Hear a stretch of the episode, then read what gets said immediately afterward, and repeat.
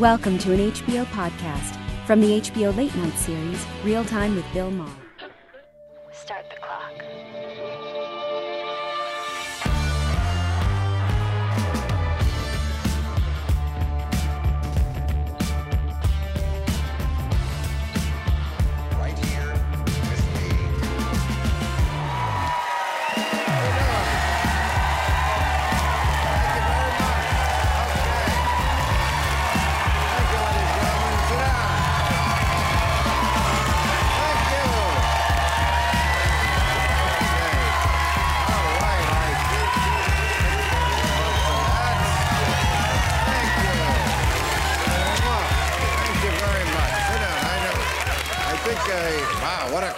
Happy crowd. That's, these people are crazy. I,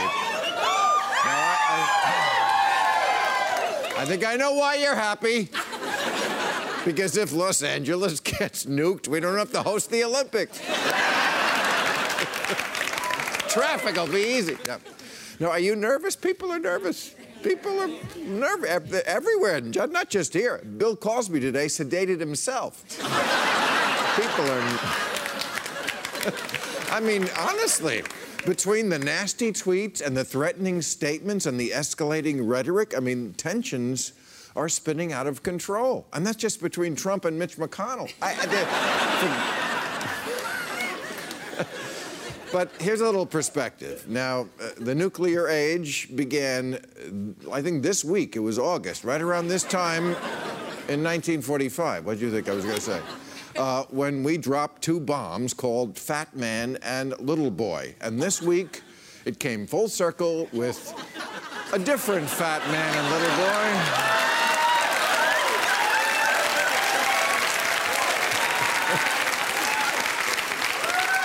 Oh, yes. Donald Trump and Kim Jong un, if you haven't read about it, are trying to see who has the bigger micro penis.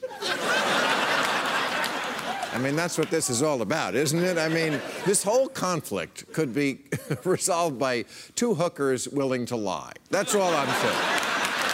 And, you know, I just think someday these two assholes are going to bump into each other at the hair club for tyrants. and they're going to realize, you know what? We're not so different, you and I. We both get out of our golden bed in the morning and put on our elastic waistband pants, one, one pudgy leg at the time. And, but uh, Kim Jong un, if you're watching, and I know he's a big HBO fan, not the blockbusters, Treme he loved. I, I... John from Cincinnati wanted to bring that back. He's crazy. Anyway, uh, I just want to say to Kim, if you're watching, Dennis Rodman lives here. Here in LA. Dennis Rodman lives here. He's your friend. Maybe your only friend, and he lives here. He lives right in Newport Beach. Don't fuck with this area. But just to be safe, since it is Los Angeles, it's in the crosshairs, the government is telling us, Angelinos, we should prepare an emergency survival kit. Just the essentials a week's worth of cronuts, a selfie stick, and a fidget spinner. Just the essentials, ladies and gentlemen. Okay, but you know, it's, it's amazing that uh, a week ago we weren't thinking about this on this level. This all started because it was revealed that North Korea succeeded in miniaturizing a nuclear bomb that they could be placed on a missile. And now that they have mastered that, uh, they're going to try to figure out how to grow food.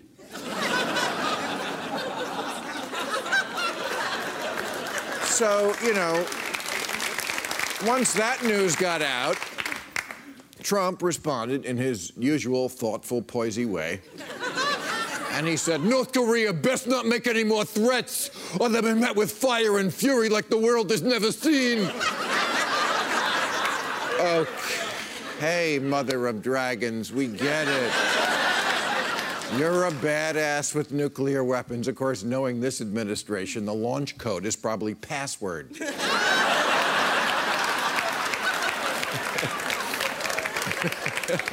also, they've changed the hats. It says, uh, Make America Glow Again. That was worrisome to me. But wow, she says. I tell you, only Donald Trump could start World War III while he's on vacation.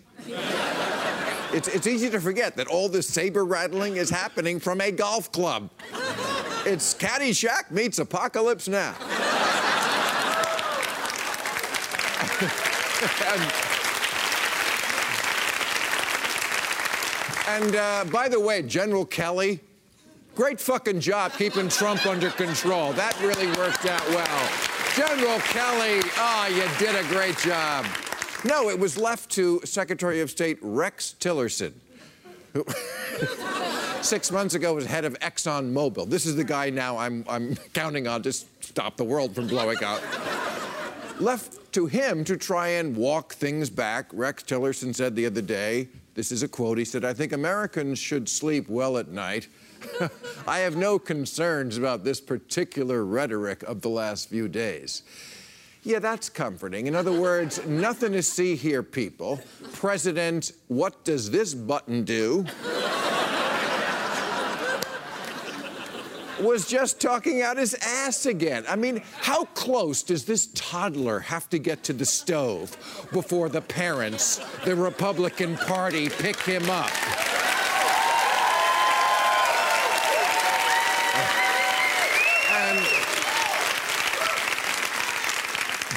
by the way, I love this. While all this is going on this week, Trump, from his vacation establishment, uh, got into the opiate debate.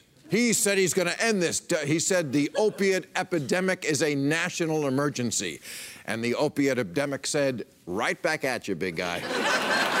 All right, we got a great show. Fareed Zakaria, Jon Meacham, and are here. And a little bit speaking with the Big Bang Theory's incredibly talented Jim Parsons. But first up, he's a neuroscientist, author, and atheist whose new book is Science and the Soul, Selected Writings of a Passionate Rationalist. I am proud to call him my friend, Richard Dawkins. Hey, Richard. How are you, Professor? Great to see you. Oh, of course. All right, first of all, I have to tell you, I love the title of this book, Science and the Soul, because, you know, it makes you go, what? Well, that's the point. Yes. Yeah, that's the point. Yeah. So tell us what you, why you put soul in a book uh, from such a famous rationalist and scientist. Well, obviously, I don't mean soul in the sense of immortal soul. Soul. Well, we're Americans. Nothing's yeah. obvious. soul is the, is the catch in the throat when you look up at the Milky Way. It's the, yeah. it's the swelling in the chest that you get when you listen to a Schubert quartet or read a Shakespeare sonnet. I'm fed up with religion hijacking the soul in this sense. Yeah. They sometimes say to me, You're an atheist. How can you appreciate Beethoven? As though it has anything to do with it. really? That's what people I've say. had that, yes. That's ridiculous. Well, I know people say to me all the time, why can't we reconcile science and faith? And uh, you know, we went through this with George Bush when he said we should teach evolution as well as creationism side yes. by side. But teach you, the controversy. Yeah. yeah you, right. That's what they call it. You, you really can't have have it both ways, can you? Faith is the very opposite of science. Faith is belief in something without evidence. Right. Science in, insists all the time on evidence. It's based upon evidence, logical reasoning from evidence.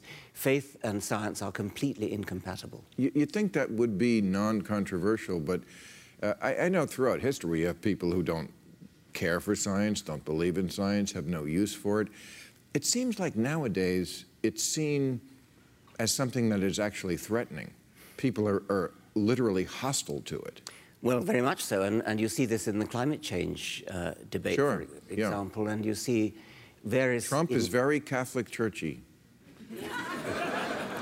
various um, intellectuals who are more or less anti-science and, and extolling the virtues of personal opinion, subjective opinion, as opposed to objective truth. And that's been giving, being given a sort of stamp of, of approval by some academic disciplines. Yeah, I, I, know you are fighting this with something, I think it's called the Teacher Institute for Evolutionary Science. Yes. You, you actually are teaching people how to go into schools and teach evolutionary Well, that's right. Uh, um, it's, it's run by a marvelous woman called Bertha Vasquez in, in Florida, who is a teacher. And the, the, the rationale is that middle school teachers uh, have to teach science, and they can teach other parts of science. But when it comes to evolution, they meet hostility from parents, from children, and so they don't dare do it. And so they need to be taught how to teach evolution. So what Bertha does is to run workshops for middle school teachers and prime them, arm them with how to teach evolution, how to answer the various ridiculous objections that they're going to meet, for example. But when you meet ridiculous objections, they come from ridiculous people. And I know. I, I, and I don't. I, have never seen a case where logic swayed them. No, but um, these these these. There's that. I want. I once got into trouble, and indeed I was sued for $51 million for saying that people who don't believe in evolution are either ignorant, stupid, or insane. Now, that was taken as an insult, but actually, of course, it's a simple statement of fact. it, it, really, it really is. Uh, because by far the most important member of that little trilogy is ignorant. Right. We're all ignorant of something. We're all ignorant of. We're all ignorant of most things. We're all ignorant of most things. I'm certainly ignorant of baseball. Uh, and it's something that I would like to remedy, and, right. and somebody can tell me about it. I could. So, these Let's people... start with the infield fly rule. okay. uh, okay, so uh, another one of your projects, I know you rescue bloggers, secular bloggers. This is mostly Yes, this Islamic is something countries. done by the Center for Inquiry, which is the, the organization sure. that my foundation has just merged with. It's called Secular Rescue. And uh, there are a number of people in mostly Islamic countries who are in danger of their lives because they are blogging secularism, free thinking, atheism. Bangladesh, Pakistan, places like that. And what the Secular Rescue Program does is we don't actually do a Scarlet Pimpernel. We don't go rushing in with sort of chariots and seize them. Um, but we do provide money and we do provide documents and find them places to go in Europe or America. Uh, and, and that's something that's actually happening. I mean, that's yes. something that's we can't, uh, people can't argue with. Uh, there is an underground railroad, basically, yes. what you're yeah. providing here for people who just want to blog about secular thoughts in the Muslim world. Yes. And yet, you, like I, was disinvited for an event. We have at, that in common. Yes, we do, we do. At, at, badge uh, of honor. At, at, the, at, the, school that, that 50 years ago ha, uh, was known most for free speech, free Berkeley. Speech, yes. Now, it, it was. Let's not get into that. I don't know whether he's for us or against us. Let's not ask. Uh, but I don't want to give them too much publicity because they don't deserve it. But a radio station, yeah. you were going to do an interview to promote your book, and uh, I won't name them. They don't deserve it. They're horrible. But here's what they said: uh, We canceled the book event. We didn't know that Hugh had offended and hurt in his tweets and other comments on Islam so many people. We don't endorse hurtful speech we emphatically support serious free speech. Obviously, fucking not.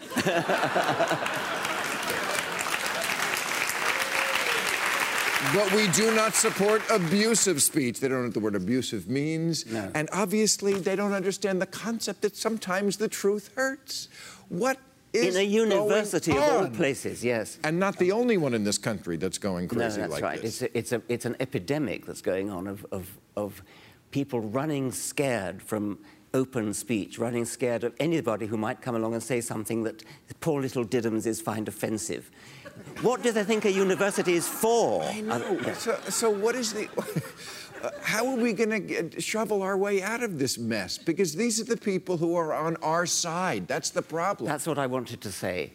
Um, I think that the, this radio station and these universities, they're on our side, we're on their side. Now, I was deplatformed specifically because of what I, what I was alleged to have said about Islam.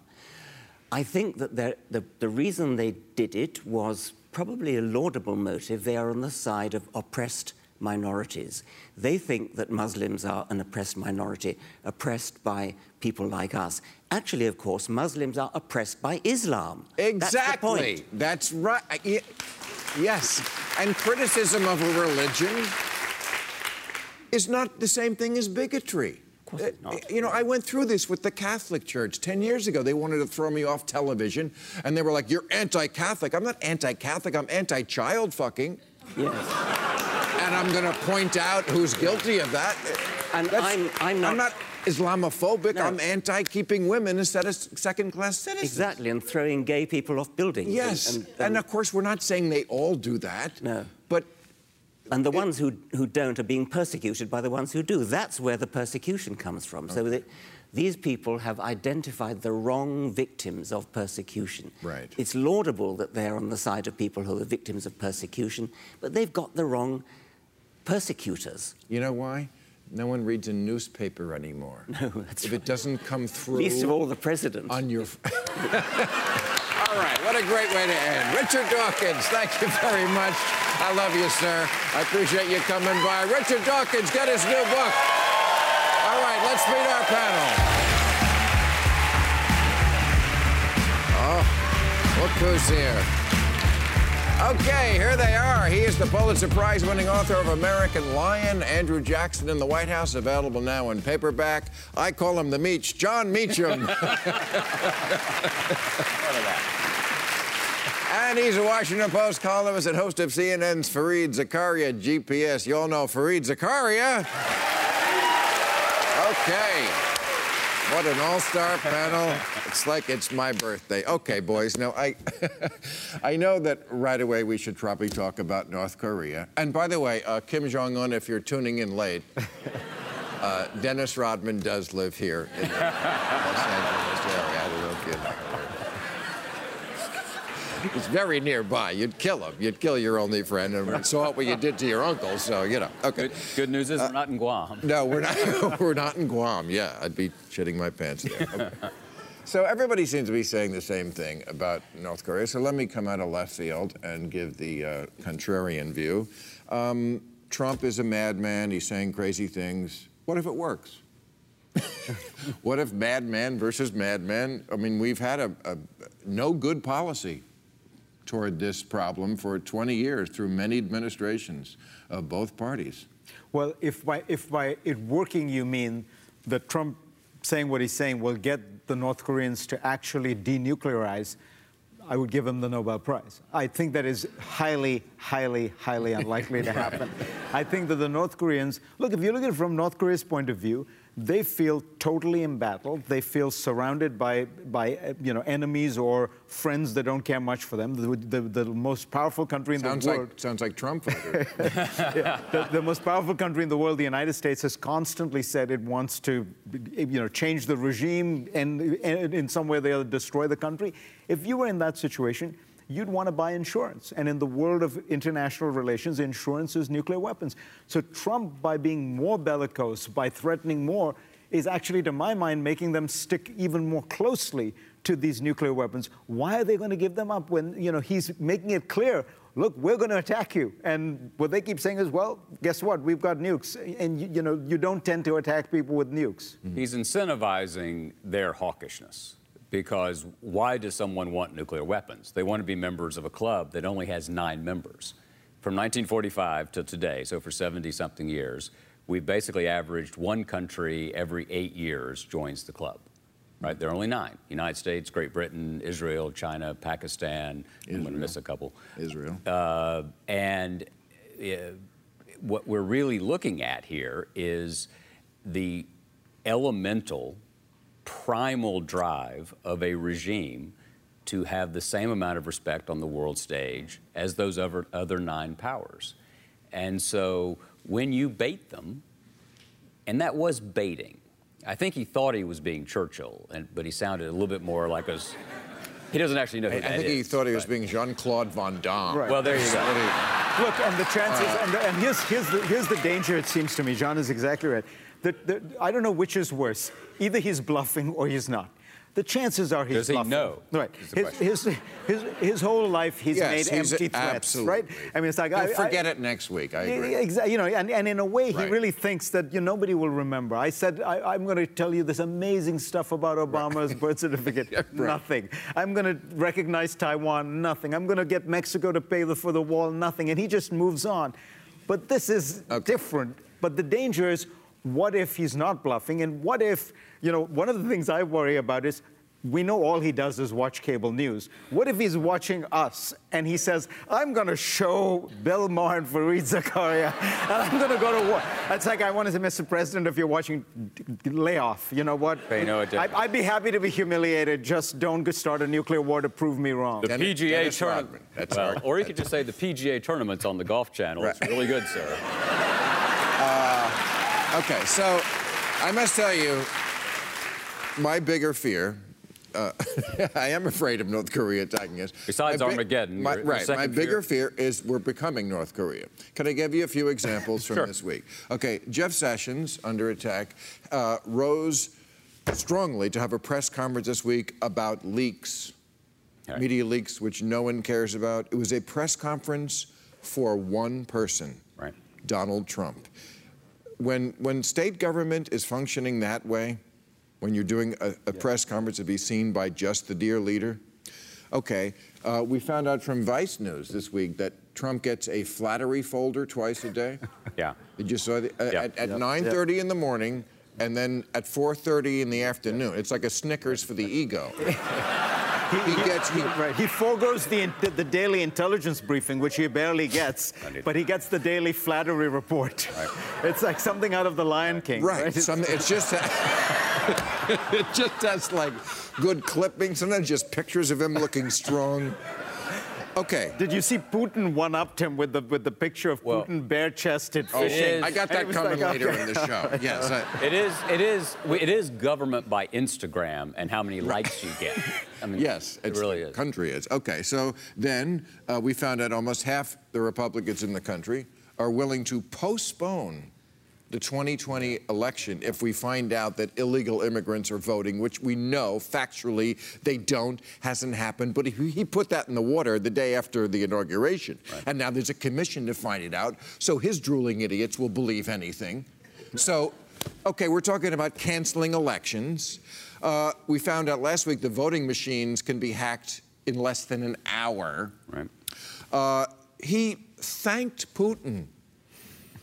Our president thanked Putin for, for expelling 750 American diplomats from Russia. And the coup de grace, I thought, Fox News op ed by Chris Stirewalt, not familiar with him, but I don't watch Fox News.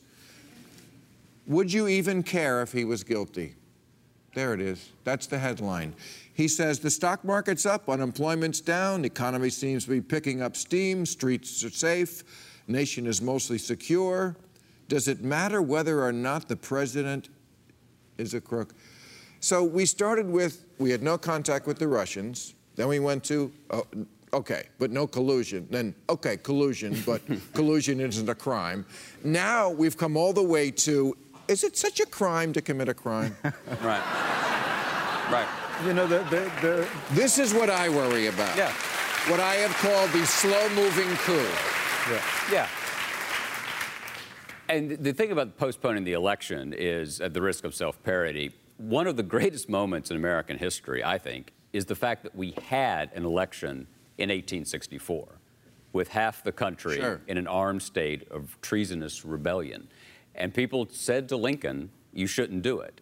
And he said, if we, post, if we cancel or even postpone a free election, then those in rebellion will have already won. And we therefore had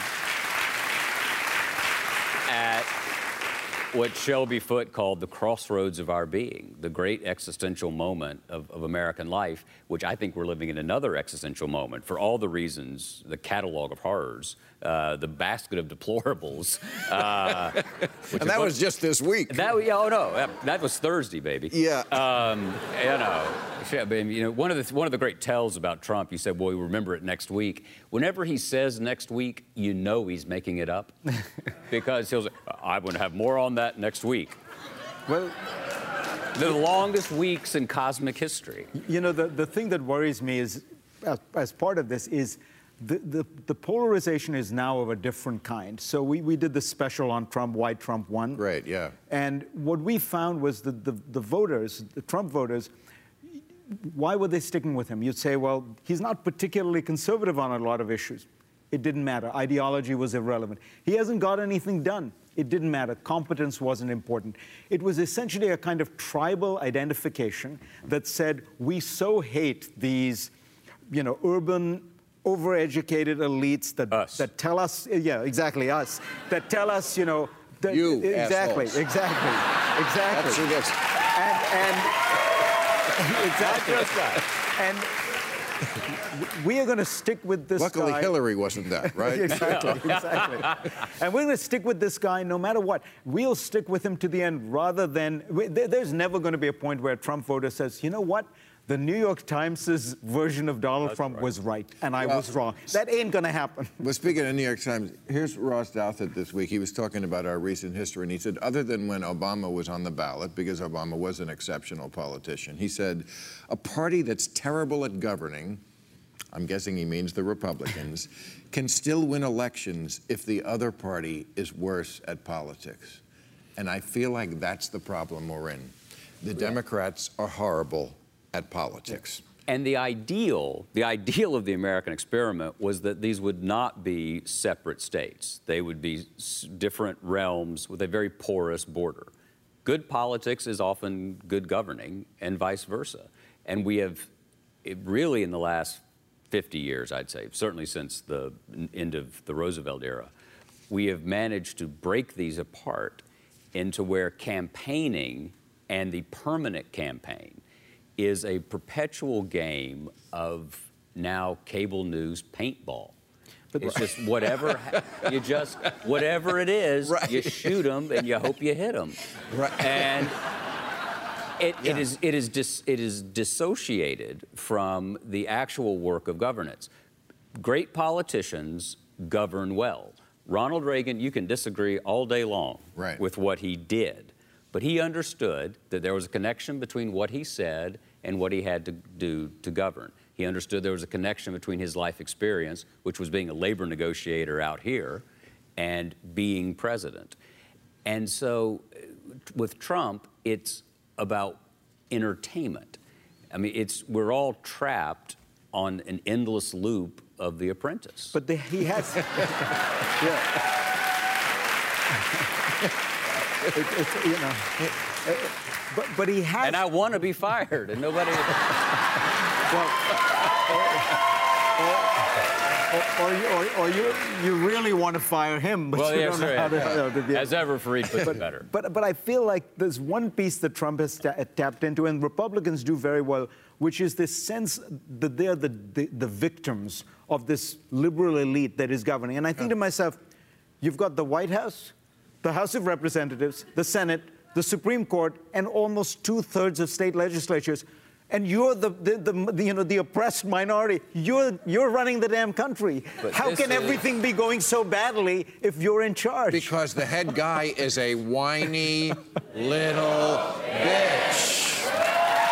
Okay, I've certainly trained them well on that one. All right, so, you know, among the myriad things that Trump makes bad, bad, he's he knows two words sad, bad, is that he constantly emboldens the wrong people. Certainly overseas, he loves dictators, but here at home, this is happening this weekend in Charlottesville, Virginia. Uh, look at this. Readies for a white nationalist rally on Sunday. Apparently, they're so emboldened, they are all meeting the biggest one they've had in decades. The alt right, the KKK, white supremacists, neo Nazis. It's a veritable rainbow coalition of white trash. Uh, and we, uh, we're calling it Crackerchella. And. Uh,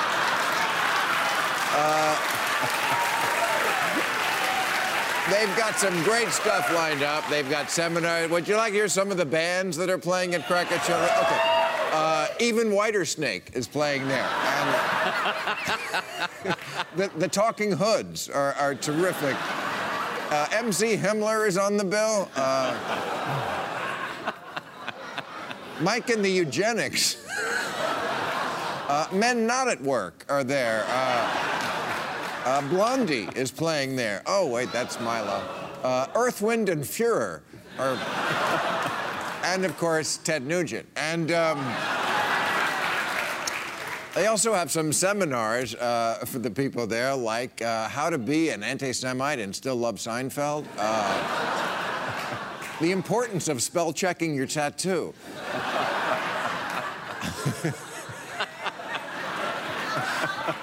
Plastic surgery for supremacists. How to be genetically superior when genetics let you down. Uh, tracing the roots of American jazz all the way back to Kenny G. Only you can prevent Forest Whitaker. uh, why penis size doesn't matter to women. Reserve early, spots fill up quickly. And of course, if we're the superior race, why do we all work at Denny's? Okay, he is the supernova of the Big Bang Theory and executive producer and narrator of the new documentary series First in Human, airing Thursdays at 9 on Discovery. Jim Parsons, everybody. There he is. How are you, sir? What a pleasure to meet. Oh, yeah. No, no, I wanted to meet you for a long time. And I know we have a lot of serious things to discuss, but first off, I just have to say, your show, always funny, always on, thank you. always on the plane. Yeah, oh, yes, yes. You cannot take a plane no, ride in America. we have a captive audience on many airlines, and we have used But- and abused them for a decade now. Well, you know, I just want to say, for, uh, we live in an era where uh, entertainment is so fragmented. So to, to be part of something that is yeah. that much of a broad hit, I agree. I agree. you It's agree that you're great. No, I that's not what I'm saying. I'm saying that it is Well, that's what I'm fantastic saying. that anything could be Yes. shared amongst some people. Not everybody loves it. That's fine, but it could be shared amongst uh, different generations. It's funny. It's you don't have, yeah, absolutely. It's, Yeah. it's, it's a hip show in an old format. Yeah. You know. Thank you. Yeah. and and that's uh, and that's quite a baller contract you have. It's I've people yeah, have done lot, worse. It's yeah. a lot of money. Yeah. yeah. Yeah. What do you do with all that money, Jim? I, I'm here talking to you as an elite. I don't know. I don't know. But I know you're, you know, you're, you're really a very curious guy, and you do this podcast. I've heard it many times, and it's called, you know, Jim Parsons is too stupid for politics, which is Truth in advertising. not true. Enough So, true. but why do you say that? I mean, I get for it. I get for thing, the yeah. premise of the show, so Yes. you can be explained stuff. I wanted it to be obviously it's somewhat tongue in cheek, but Right. look, when I really wanted to do it, I wanted it to be Jim Parsons is too stupid to vote, and they were it was coming right after the election. They're like, we don't want to talk about Right. voting. We just so, but I kind of meant that, and what I meant was really the level and the volume of, of, of the discussion is so loud that I realized how many things I really don't know what the hell we're talking about when, we, when you break it down. Like, um, we recently had a show about NATO, and I still can't Sure. really tell you exactly what it is, but I know better than I did. And I thought it was a good example of something that you hear about, and you're like, oh, your whole life you grew up with something like NATO and NATO. And then you're like, wait a minute, what is that? But Why that- do we care? That's the fault of the educational system. I And- and agree know with what? you. I agree that And we you are not even a and- millennial, right? You're. Oh my, I'm nearly as old as you, Bill. I'm sorry. I, was Finish your thought. I thought it was a way to connect. I didn't realize No, how no, no, horrible it keep would going sound. with this. No, uh, I No, just, no. I feel. I mean, I wish that were We're true, but- Xers, right? Or, No, yeah, yeah, that's right. yeah, that's right. Xers. No, no, you are Generation X. I was just reading there's an article about him in Vanity Fair this week. It's pretty interesting about how they're they're saying that the, the, the last generation with a even a toehold back to reality. Really? Yes, but look, Oy. even when I went to high school, the rot had already set in. Yeah. They- like in history, they were teaching mini courses. They weren't teaching, you will pre- preach it, they were not teaching like this happened and this happened and this happened. Yeah. That's called history. Yeah. If they did that, you'd know what the fuck NATO was. Yeah, you're absolutely right. You know, you but got to you even know teach things that as first. basic as how people get elected and what it means to be on a school board and what it means to grow up from that and go to the city council and the what the hell ever. Right. See exactly. Um, but you know, Do you remember this moment where Trump, uh, when after the House of Representatives passed the health care bill, Trump held this big celebration in the Rose Garden, Yeah. and I think he thought the bill had passed. I think he didn't, he didn't know it has to go to the Senate. he, he, he thinks uh, What do you- Executive orders. Executive orders. Executive orders Yeah. are Law. laws. Yeah. And he The- signs them on those Trump Tower Cafe menus. Yeah. You know what I mean? That oh. leather bound. A wine list, sir. A wine list for you. They really are the biggest things I've ever seen. They really are. They're- Which yeah. in his hand says a lot. Okay. So I don't know what's happened to me. I didn't want to come out here. What's happening? Okay. What's happening is I'm going to talk to you about Yeah. one serious subject because I know Okay. it's very close to your heart and your show on the Discovery Channel. Yes. The the secrets of Building 10. Yeah. Tell us what Building 10 is. 'cause Building this is 10 fascinating. And this is something I didn't know. Wh- Which So is it can happen- insane to me, which is one of the reasons I'm so happy to be a part of it. It's, it's uh, Building 10 is a building uh, that's part of the National Institutes of Health. It's the largest clinical research hospital in the world. We founded it. Harry Truman, uh, President Truman, was like brought the cornerstone for it in the in the early 50s. And this is a place where people with incurable diseases go, and they both obviously really hope for a cure that they'll find, but they're really volunteering themselves for study. And they go into hospital rooms that right across the hall are laboratories where they're doing minute by minute research on these people and testing new things on them and, and monitoring them. And th- I was.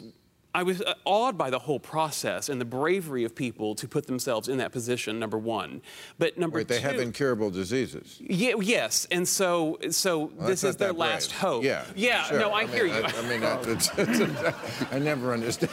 but it is a level of we're going to pinch and poke at you, but in a good way. They care. because you're going to die if we don't. Okay. Okay. Here's the. I, I mean, why do we have to always? Is it the brave? Is that the problem? yes, it's yeah, like, okay, it's fine, like, fine, it's like you know, he bravely battled No, cancer. okay. What the well, let me fuck? tell I give up. no, you got me on, cancer. Hold on, I- hold on, hold on. Let me tell you, brave. Okay, okay, so- there's a lot. Listen to me, real quick. There's a lot of doctors across the country that discourage their patients from going here because they think that they're volunteering to be poked in a, like a cynical way. cynical way. All right, let me Oh, bring it. I- Let me That's bring, not right. Can but you help? But, if- but if they're doing, us- You're a doctor.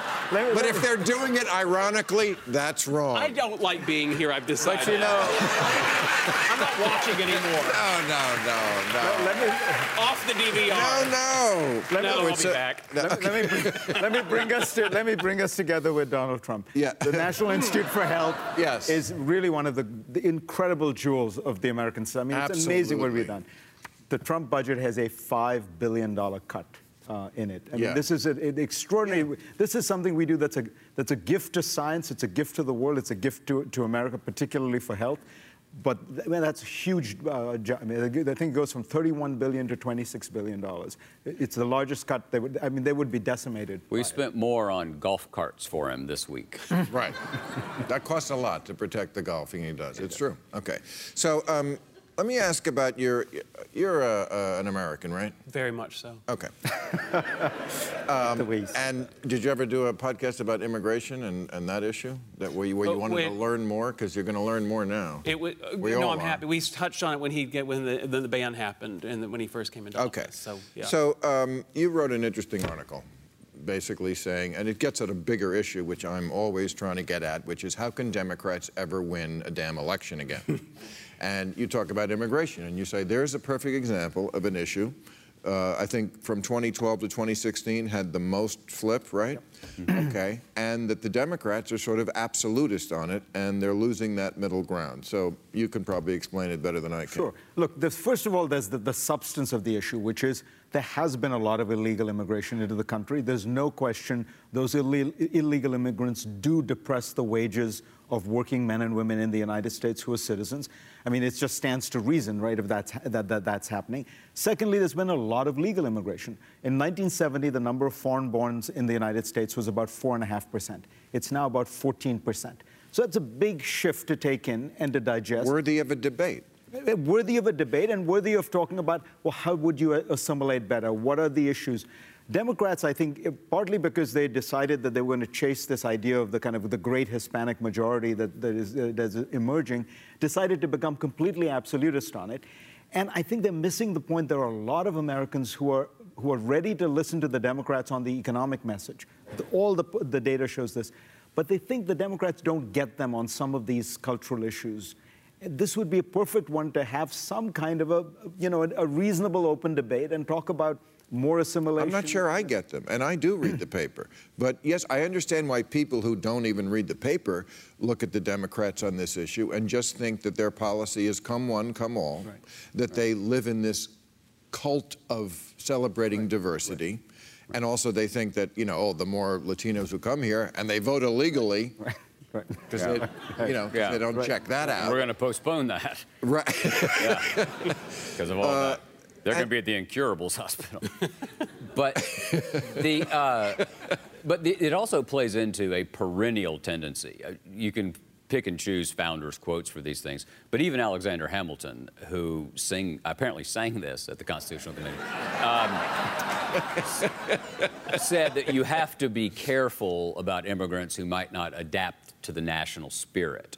Uh, you had moments after Which the, we call values now. well, the, in the revolutions of 1848, which I know you want to talk about at length. I do. Um, uh, there was a, a crackdown. Uh, there, after the Bolshevik Rev- Revolution, there was a crackdown.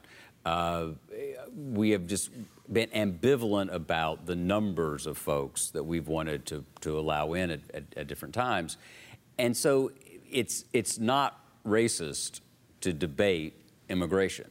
And unfortunately, because I think the rhetoric on the Republican side has gone so far, it feels that way. Yeah, I think that's right. I think Okay. And you also quote this guy, Samuel Huntington, in the article, uh, who says, yeah, that's a great quote, isn't it? Would America be America if it wasn't founded by British Protestants, if it was founded by the French, the Spanish, or the Portuguese? He says if, if, it, if, if America were for, founded not by British dissenting Protestants, but by French Catholics or, or Spanish Catholics or Portuguese Catholics, would it be America? He says no, it would be Quebec or Mexico or Brazil. Right? That, that, that it's not just the ideas, there is a kind of culture that binds us together. And it's important to try to ask how do we make sure immigrants buy into So, that culture? so if we ask questions about Muslim immigration, it, it- we would like it to be people like Dr. Dawkins and myself, not to just looked upon as, well, there has to be a racist reason for that. It's not a, first of all, it's not a race, it's a religion. Right. Uh, but we're talking about those Well, shared think- values. Right. I think anyone coming in, you'd want to say, how do you make sure that they, and part of what has happened is on the left, there's been a kind of multiculturalism that says everything is equal, all, all these other cultures are equal. And look, I can say as an immigrant, if I wanted to, to maintain Indian culture, I could have stayed in India. Right? I, the reason Right. I came to America was because I admired American culture. Right. Right. And a, I used, yeah. that's right. The first things I said on my old show is if you're going to come to the melting pot, melt a little. yeah. you gotta melt a little. You That- know, that is more you eloquent- can't- that is more Yeah, eloquent you than can't take a driver's license photo father. in a burqa. We have to see your face. I feel that way about I feel that way about leaving Tennessee. Uh, but um, anyway, but they have Jack Daniels. You can cross the state line. But the point is, uh, no, there, there was a um, one of someone who agrees to some some degree with, with Huntington's argument is a historian we both know, Gordon Wood, who pointed out, at least for the first time in my reading experience, that America is not an ethnic nation. It's not a religious nation. It's not a tribal nation. It is devoted to an idea.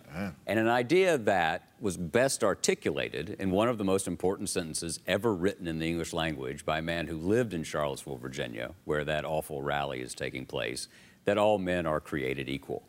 He did not, Jefferson did not include everyone in that sentence. But the story of America is the expansion of that sentence, hmm. the ever unfolding, however slow, however tragic, inclusion of meaning. And that's the American story. We, we actually have made progress. A lot of other nations have not. And the other problem about immigration, interesting thing about immigration is people aren't trying to leave for God's sake, they're trying to come in. And so we have to be doing something right. Right. Okay. um, I have one more question before we run out of time, which is uh, some Democrats now are saying that the Russia story does not test well for them. No, I'm not kidding. I know. Uh, Gavin Newsom is here next week. I'm a big fan of his, but he is one of the people who said it, and I want to argue with him about it. Because this, to me, is the problem Democrats have. To get to your larger issue about Democrats, they chase polls. Republicans don't do that. Republicans change polls. They're never intimidated by them. Russia doesn't test well, make it test well. Because it's not over. It's an ongoing story. I don't even know why we need Bob Mueller. Don Jr. took a meeting after he got a, a memo, a, an email from the Russians saying, We got dirt. Let's work together on this election. Yeah. I don't, you know, the Democrats act like unless it would hold up in a court of law, you can't. And the Republicans like, fuck that. This is the court of public opinion. How about Don Jr. is a traitor already? You know, they sent him this email. Look at me getting all excited. I'm glad. That's really inspiring. But they, they sent him this email, if you don't remember, that said, We have dirt on Hillary Clinton. And he sent back, I love it. Right. That's the crime already. If you sent me an email that said, I have child porn, and I wrote back, I love it. I'd love to see what you have. That's already the. And, and his and his Keep, keep me. I don't think Hold you my need hand, control. Jim. No, I think you're going to be fine. Are you gonna We're keep work through this? I like the pounding. That's good. and the defense is it turned out they had nothing. So in other words, the, the defense, as so often in the Trump administration, is, it was total incompetence. We couldn't even manage Okay, the yeah. collusion, right? Oh, Don's It's like it turned out there was I- nothing. We could, I'll- you know, you know. I'll I don't know who was in my office. It would office. be like the guy coming to you and you're saying, "Ah, I didn't like this, this, this, I'll this bet you. I'll bet you a bottle of Jack Daniels before it's all over. Donald Trump says it was a great. It was the greatest meeting ever. Only we could have done this meeting. But I mean, isn't it amazing the Democrats cannot keep a real scandal going? When we heard about Benghazi for four Yeah. years, that. I'm sorry. No, no, I'm here. preach, Bill, preach. I heard you say. Amen, brother. That was your amen behind. Amen, Bill. Amen. Amen. Corner. No, it's true though. We've been through all we do is investigations. All we've talked about for the past three presidents is, was- is investigations, and suddenly it's like this is a waste of time. This Yeah. is- I mean, But what? you know why this? I think I, I think I know why this. I think I have a theory about why this is. I think the Democrats do have a long historical memory, which is not always a great thing. Um, and I think they remember McCarthy, and I think that McCarthy, eh, not Charlie, although that's what Trump would think, uh, is. No, he think Jenny. Well, exactly. But we're living in a Roy Cohn era, right? McCarthy's lawyer, we don't even have to make this up. Joe McCarthy's lawyer was Donald Trump's lawyer. It's not even a jump over a dot. And mentor. It's and, and mentor who was the master of inventing a headline and saying we're chasing a witness. Right. May never find that witness, you know. But they just, of keeping it was it was a tabloid sensibility, and I think that for a long time, say if you agree with this, Democrats have been eh, worried about investigative stories because they think of it as a McCarthyite undertaking. What they have not learned is that guess what, Watergate all turned out to be true. Yeah. right. And so th- I think they jump over Watergate in You're a way that's not helpful. You're not crying wolf if there's a wolf. Exactly. Got to go to new rules. I wish we could stay all night. You boys are a lot of fun, but new rules, everybody.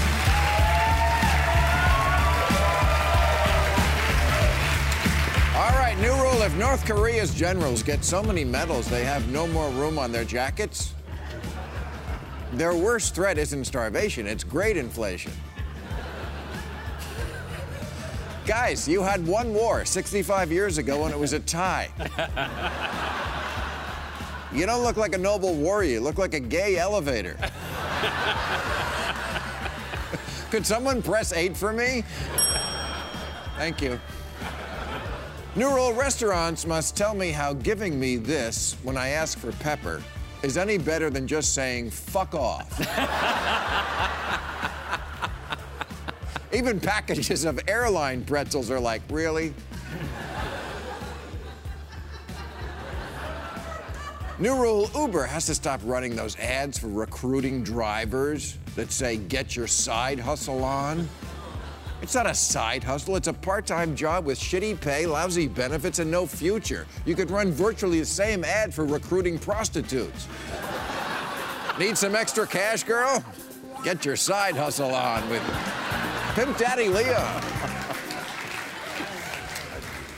New rule young people thinking of buying the new stripper scent, air freshener. Have to think again. You're smoking weed in your room. There's a knock at the door. Are you kids getting high in there? No, Mom, it's just strippers. New Vladimir Putin has to admit he doctored he doctored this vacation photo, and not just to make your stomach look tighter, Vlad. You airbrushed out whole parts of the original.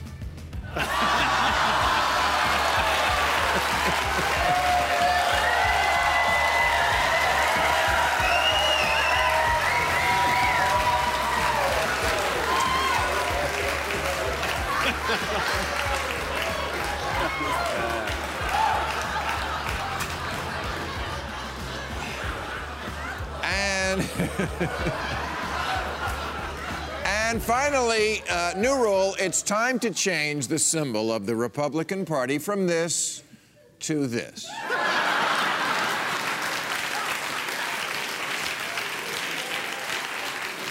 because that's all they are now trolls. People who get off on provoking other people who are trying to have an adult conversation. Americans keep wondering why is it that all this White House seems to do is pick childish fights when we have so many big problems? Why is Trump still attacking Hillary? She's not in office. All you have to do, drive her out of the woods?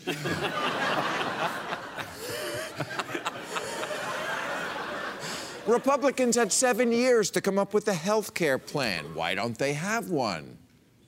Oh, snowflakes. Trolls don't have health care plans. They write lazy lib moochers want health care, try getting a job. That is their health care plan because they're not well.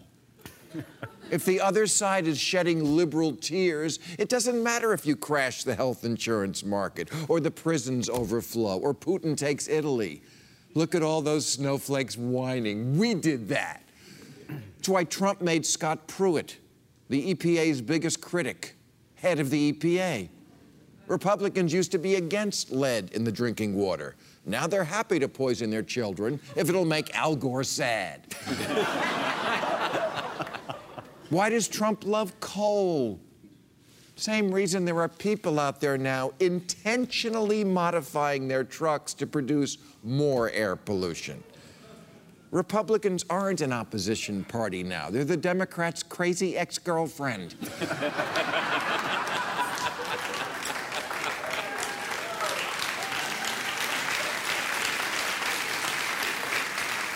and job one, job only, is to make liberals freak, like carrying assault rifles into a restaurant or a snowball into Congress or suddenly tweeting for no reason that transgender people are now banned from the military. You think Trump cares who serves in our military? As long as it's not him, he's good.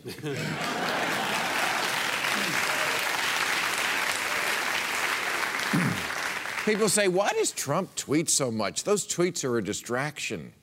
No, the tweets are the whole point. Governing is the distraction. You remember this picture? Trump, right after he fired Comey, welcoming the Russian spy master into the Oval Office to give our intel to him, a move that left most people stunned, but not his people. Their reaction wasn't, OMG, what a traitor. It was, LOL, what a troll. puppet? You're the puppet. Anytime you see that shit eating grin, you know it's troll time. Here it is again a couple of months ago when Trump invited to the White House the axis of stupid. Kid Rock, Ted Nugent, and Sarah Palin, the Daenerys stillborn of the House of Pancakes. And Sarah Palin perfectly defined her party's transformation that day when she said of liberals, It's really funny to me to see their splody heads keep sploding. Ha ha ha, Sarah, sploding, just like your meth lab.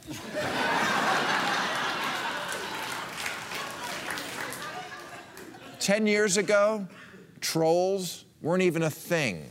Or if they were, we had a different word sadist. Now they run the country.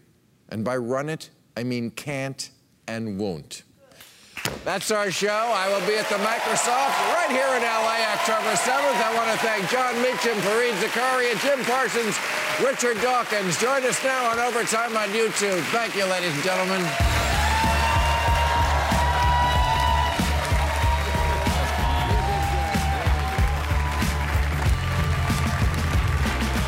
Catch all new episodes of Real Time with Bill Maher every Friday night at 10, or watch him anytime on HBO On Demand. For more information, log on to HBO.com.